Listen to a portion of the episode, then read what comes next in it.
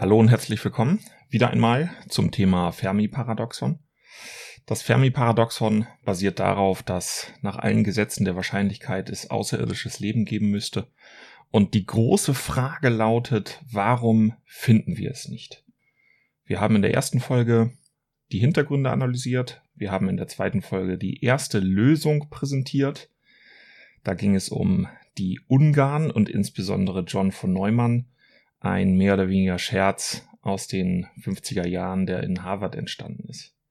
Heute geht es um UFOs. UFOs sind insbesondere unerklärliche Phänomene am Himmel, die immer schon Quell fantastischer Geschichten waren. Sogar Religionen sind daraus entstanden, insbesondere Sekten äh, setzen sich damit auseinander mit Besuchen von Außerirdischen und ihren Folgen. Und in der Umgangssprache geht es dabei um fliegende Untertassen insbesondere. Diese Bezeichnung kommt aus dem Jahre 1947. Am 24. Juni war ein Pilot, Kenny Arnold, in seinem Privatflugzeug in Washington State unterwegs und hat halt diverse fliegende Objekte beobachtet, die er sich so nicht erklären konnte. Und er beschrieb sie dann als Leuchtkörper, die sich verhalten haben wie Untertassen, die über einen Teich hüpfen, haben sich also sehr schnell bewegt. Und aus dieser Erzählung ist dann die Bezeichnung der fliegenden Untertasse entstanden. Man muss sich ein bisschen vor Augen führen, ähm, was damals die Situation war. Ähm, die Welt stand am Beginn des Kalten Krieges. Die Furcht vor Russland war letztlich allgegenwärtig. Und so entstanden dann auch Geschichten über Aliens. Und wohlgemerkt, Aliens bedeutet im Amerikanischen ja nicht ausschließlich Außerirdische, sondern bei Aliens geht es eher um fremdartige Eindringlinge, sodass auch Russen letztlich damals als eine Art Aliens galten. Das Charmante an dem Thema fliegende Untertassen ist, dass natürlich, wenn fliegende Untertassen, also Besuche von Außerirdischen gesteuerte Flugobjekte, real sind und tatsächlich von Außerirdischen gesteuert werden, haben wir hier eine instantane Lösung des Fermi-Paradoxons. Und zwar eindeutig, dann gibt es sie sozusagen und sie sind schon längst hier. Und das ist gleichzeitig auch wahrscheinlich die populärste Lösung des Fermi-Paradoxons. 50 Prozent der Amerikaner glaubt daran, dass Außerirdische uns besuchen, hier mittels fliegender Untertassen. Ähm, in Europa ist der Prozentsatz ähm, geringer, aber auch in Europa ist eine, ein signifikanter Teil der Bevölkerung davon überzeugt, dass Außerirdische in UFOs uns besuchen kommen. Wir müssen uns einmal die Begrifflichkeiten angucken. Ein UFO ist ja erstmal nur ein Unidentified Flying Object, also ein, ein unbekanntes fliegendes Objekt und ist somit erstmal keine fliegende Untertasse per se, sondern ähm, einfach ein Flugobjekt, was nicht identifiziert werden kann. Nach dieser Definition gibt es UFOs auf jeden Fall. Wann immer man am Himmel was beobachtet, was man sich nicht erklären kann, hat man es mit einem, hat man es mit einem UFO zu tun. Aber das heißt noch lange nicht, dass es sich auch um eine fliegende Untertasse handelt. Der Kurzbegriff UFO geht zurück auf Edward Ruppelt von der US Air Force und er war halt tatsächlich beauftragt damit, unbekannte Flugobjekte zu untersuchen und hat es natürlich dann auch geschafft, durch Identifikation diverse UFO-Erscheinungen in IFO-Erscheinungen zu verwandeln, also in Identified Flying Objects. Wir wissen also definitiv, UFOs existieren, aber gibt es auch außerirdische UFOs, also gibt es auch fliegende Untertassen. Es gibt jährlich diverse Sichtungen von ungeklärten Himmelserscheinungen und viele davon können aufgeklärt werden. Für viele davon gibt es eine logische Erklärung. Ähm, es gibt allerdings auch immer viele pro Jahr, die nicht erklärt werden können. Es gibt ähm, insbesondere sind ähm, der ist der Grund für UFO-Sichtungen sind tatsächlich Verwechslungen. Also es gibt zum Beispiel das Phänomen, dass die Venus relativ häufig für ein UFO gehalten wird. Flugzeuge können ungewohnte Himmelserscheinungen auslösen. Durch Reflexionen oder durch Kondensstreifen, die dann irgendwie reflektieren. Dazu ist es so, dass täglich ungefähr 4000 Tonnen Gestein auf die Erde niedergehen. Also Gestein, was sich irgendwie im Weltraum bewegt und dann die Flugbahn der Erde kreuzt und in der Atmosphäre verglüht. Ähm, 4000 Tonnen pro Tag. Und das ist natürlich eine einzige Lichtershow. Ähm, wenn man also den Himmel angestrengt beobachtet, dann ähm, ist es natürlich nicht selten, dass man im Zweifel eine Lichterscheinung in irgendeiner Form beobachten kann. Dazu gibt es noch ähm, Fata Morganas und äh, ähnliche optische Phänomene, wo es also tatsächlich ähm, durch Luftreflexion letztlich dazu kommt, dass ähm, Erscheinungen beobachtet werden können, für die es erstmal so per se keine Erklärung gibt. In den letzten Jahren ist auch eine weitere Erklärung ähm, häufig in den Fokus gerückt, und zwar Kugelblitze. Bei Kugelblitzen handelt es sich um ein Phänomen, ähm, dass die elektromagnetische Spannung sich quasi kugelförmig manifestiert und ähm, diese ähm, Kugelblitze ähm, erschließen sich noch nicht so ganz der physikalischen Forschung, ähm, weil sie halt tatsächlich ähm, relativ besonders sind und auf eine bestimmte Art und Weise reagieren, indem sie halt also dieses, diese kugelförmige äh, Erscheinung bilden, äh, die auch in der Bewegung sich ganz anders verhält als ein normaler Blitz, der ja wirklich wie so ein Streifen den kürzesten Weg zum Boden sucht. Ähm, Kugelblitze gehorchen dann nicht den klassischen Gesetzmäßigkeiten der, ähm, der Gewitter oder der Blitze. Es gibt verschiedene UFO-Sichtungen, die wir hier jetzt noch ein bisschen näher erläutern wollen, nämlich ähm, das Wichtigste ist, glaube ich, wenn man über UFO-Sichtungen spricht, dann ist natürlich das Thema Roswell immer zum Greifen nah. In Roswell 1947 meldet also die ähm, US Army tatsächlich den Fund einer fliegenden Untertasse. Äh, Zeitungen greifen das auf, es gibt diverse Zeugen, die auch beobachten, wie ähm, irgendwie Körper und Materialien äh, abtransportiert werden. Dann kommt, äh, kommt tatsächlich auch ein schnelles Dementi. Es soll sich um einen Wetterballon gehandelt haben. Es gibt einen Zeugen ähm, namens Brosel, der ähm, erklärt also, er hat, er hat eine silberne Folie ähm, äh, gesehen, extremst dünn und trotzdem reißfest. Er hat also tatsächlich sie berührt und versucht ähm, irgendwie zu, zu zerstören. Hat nicht geklappt. Er hat äh, Streben äh, beobachtet, lang und ähm, dünn und sehr, sehr leicht, ähnlich so einem Balsaholzmaterial. Und braune Pappe hat er beobachtet. Gleichzeitig gibt es eine Krankenschwester aus dem Armeehospital. Sie hat angegeben, sie hat an der Autopsie seltsamer äh, Körper, kindähnlicher Körper teilgenommen. Und ähm, im, äh, in der Umgebung von Roswell ist es gleichzeitig auch noch zu mehreren Sichtungen gekommen, die ähm, allerdings auch mit, mit einem geraumen Zeitverzug zum Teil gemeldet wurden, sodass äh, auch nicht mehr nachvollzogen werden konnte, ob das nun tatsächlich der Realität entsprach. Das Ganze geriet so ein bisschen in Vergessenheit, bis dann 1980 ein Buch erschien, der Roswell-Zwischenfall. Seitdem ist das auch das geflügelte Wort für diesen ganzen Umstand, der Roswell-Zwischenfall. Und ähm, das Buch hat dafür gesorgt, dass äh, anschließend das ganze Thema eine Art Eigendynamik entwickelt hat. Es haben sich immer neue Zeugen gemeldet, die aber auch mit zum Teil extremst widersprüchlichen Angaben ähm, an, die, an die Medien oder an die breite Öffentlichkeit ähm, getreten sind. Heute gibt es die offizielle Version, das Ganze sei Teil gewesen des Projektes Mogul, äh, dabei soll es gegangen sein um äh, die Erfassung von Schallwellen aus russischen Atomtests. Es wurde also versucht, ähm, Schallwellen aufzufangen über eine, ähm, über eine geraume Distanz. Dafür wurde natürlich neuartige Technologie mit ähm, irgendwelchen Radartransmittern und so weiter benötigt. Das soll also die offizielle Erklärung sein. Heute ist Roswell äh, Touristenmagnet. Es findet ein jährliches äh, Alien Festival statt und dieser ganze Zwischenfall hat langfristig natürlich Ros Roswell auch ähm, zu einer Art Wohlstand verholfen aus ähm, diversen Besuchern äh, und ähm, einer richtigen Popkultur, die sich darum entwickelt hat.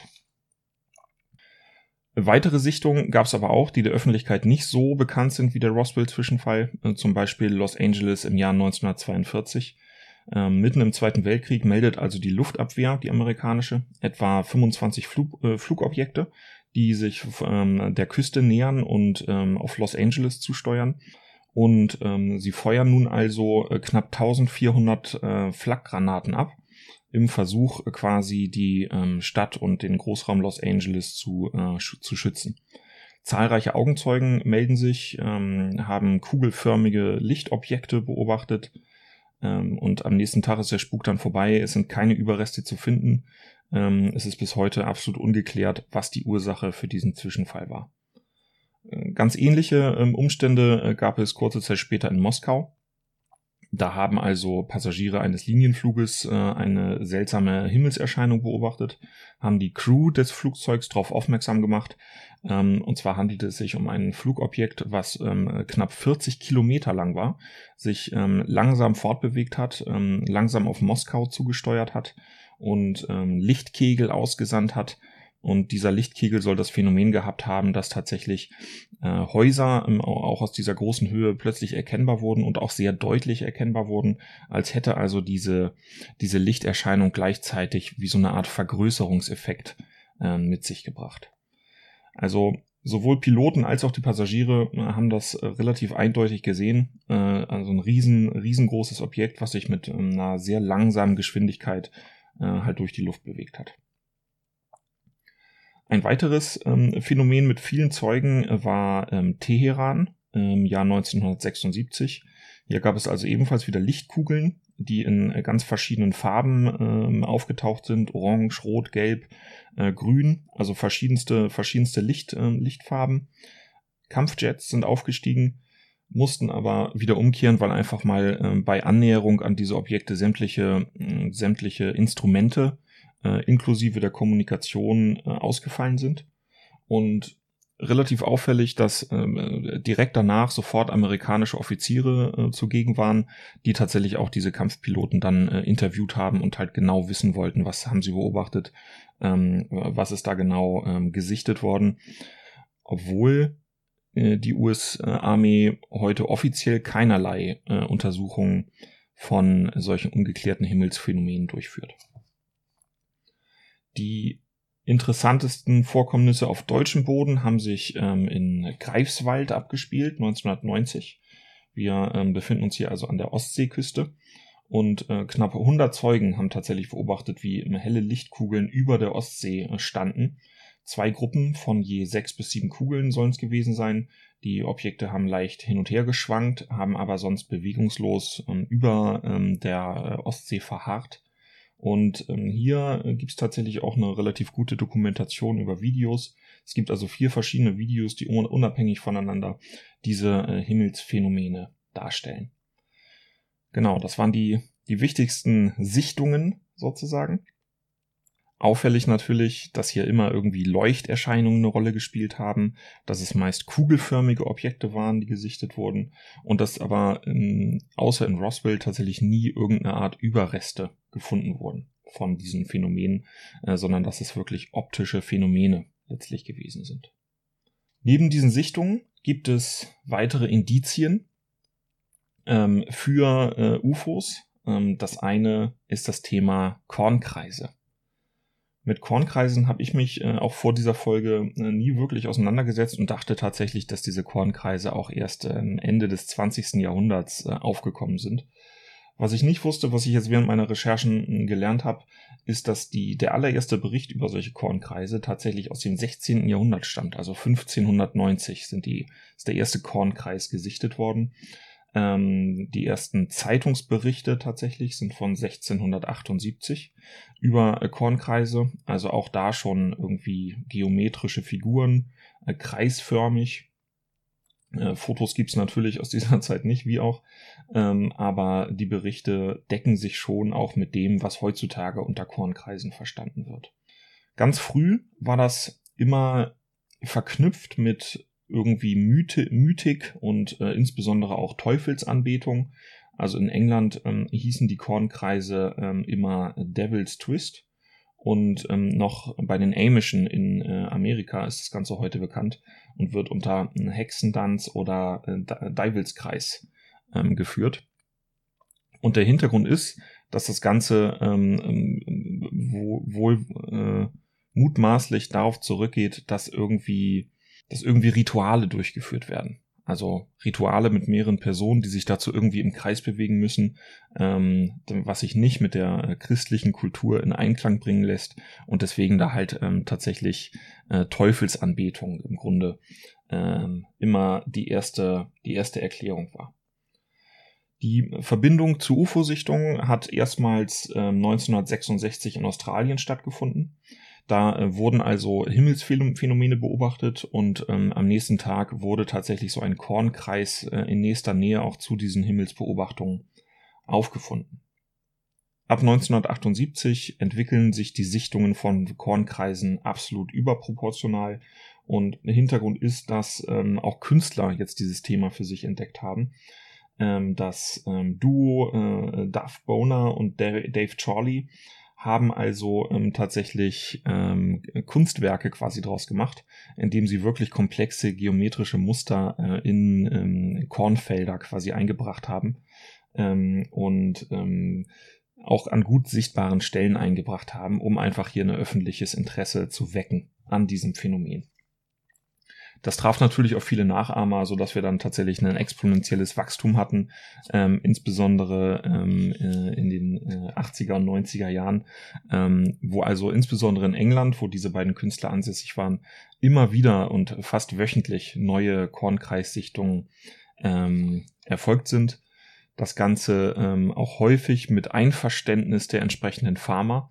Äh, da wurde also tatsächlich dann vorher um Erlaubnis gefragt, hier dürfen wir äh, dein Feld für einen Kornkreis benutzen.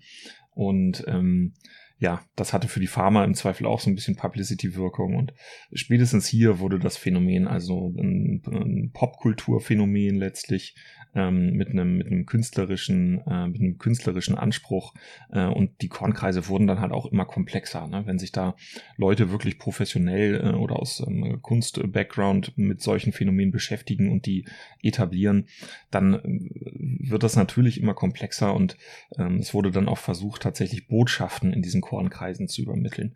Es gibt da zum Beispiel einen ganz bekannten, der quasi auf eine geometrische Art und Weise die Zahl Pi visualisiert, ähm, in dem quasi diese Kreise immer von einer bestimmten Länge sind und dann unterbrochen werden durch Querstriche.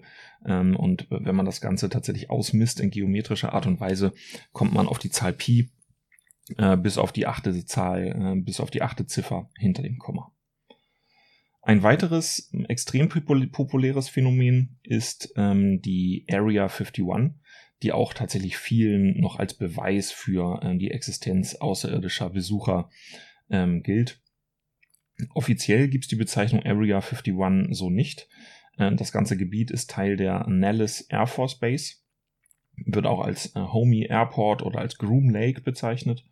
Ähm, es handelt sich hier um, um eine riesige Fläche. Ähm, das Gebiet ist also viermal so groß wie das Saarland und ähm, die Existenz wurde ähm, lange Zeit abgestritten und dementiert vom äh, US-Militär. Erst im Jahr 2013 wurde also offiziell bestätigt, dass hier tatsächlich ein, ein militärisches Übungsgelände existiert. Auf der ähm, Area 51 oder hier auf der Nellis Air Force Base, äh, besser gesagt, ähm, findet also die äh, oder fand lange Zeit die Erprobung streng geheimer Technologie statt. Insbesondere Testflüge wurden, wurden hier durchgeführt, ähm, äh, neue Flugzeugtypen wurden hier getestet, Beuteflugzeuge wurden untersucht, also zum Beispiel MiGs, die irgendwie erbeutet wurden, zum Beispiel im Irak oder in Vietnam. Die wurden also hier dann ähm, äh, hin äh, verfrachtet und ähm, es gibt eine, eine ganze Fliegerstaffel im US-Militär, die ausschließlich mit Beuteflugzeugen bestückt ist. Ähm, insbesondere die MiG stand da immer natürlich im, im Fokus des amerikanischen Interesses. Des Weiteren ähm, ist die Gegend auch bekannt für Waffentests. Also hier wurden auch die ersten oberirdischen Atombomben gezündet. Ähm, die, ähm, die Gegend galt als auch äh, die Gegend galt auch als Basis für das Manhattan Project, das ja in der letzten Folge mit John von Neumann auch schon Erwähnung fand. Die Verknüpfung ähm, zum Thema Ufologie, nenne ich es jetzt mal, oder den, den ähm, UFO-Erzählungen, ist vielleicht die, äh, die bessere Ausdrucksweise, ähm, entstand auch deswegen, weil hier äh, tatsächlich die ähm, Trümmer des Roswell-Zwischenfalls eingelagert wurden. Hier wurden die Trümmer also eingelagert und ähm, untersucht.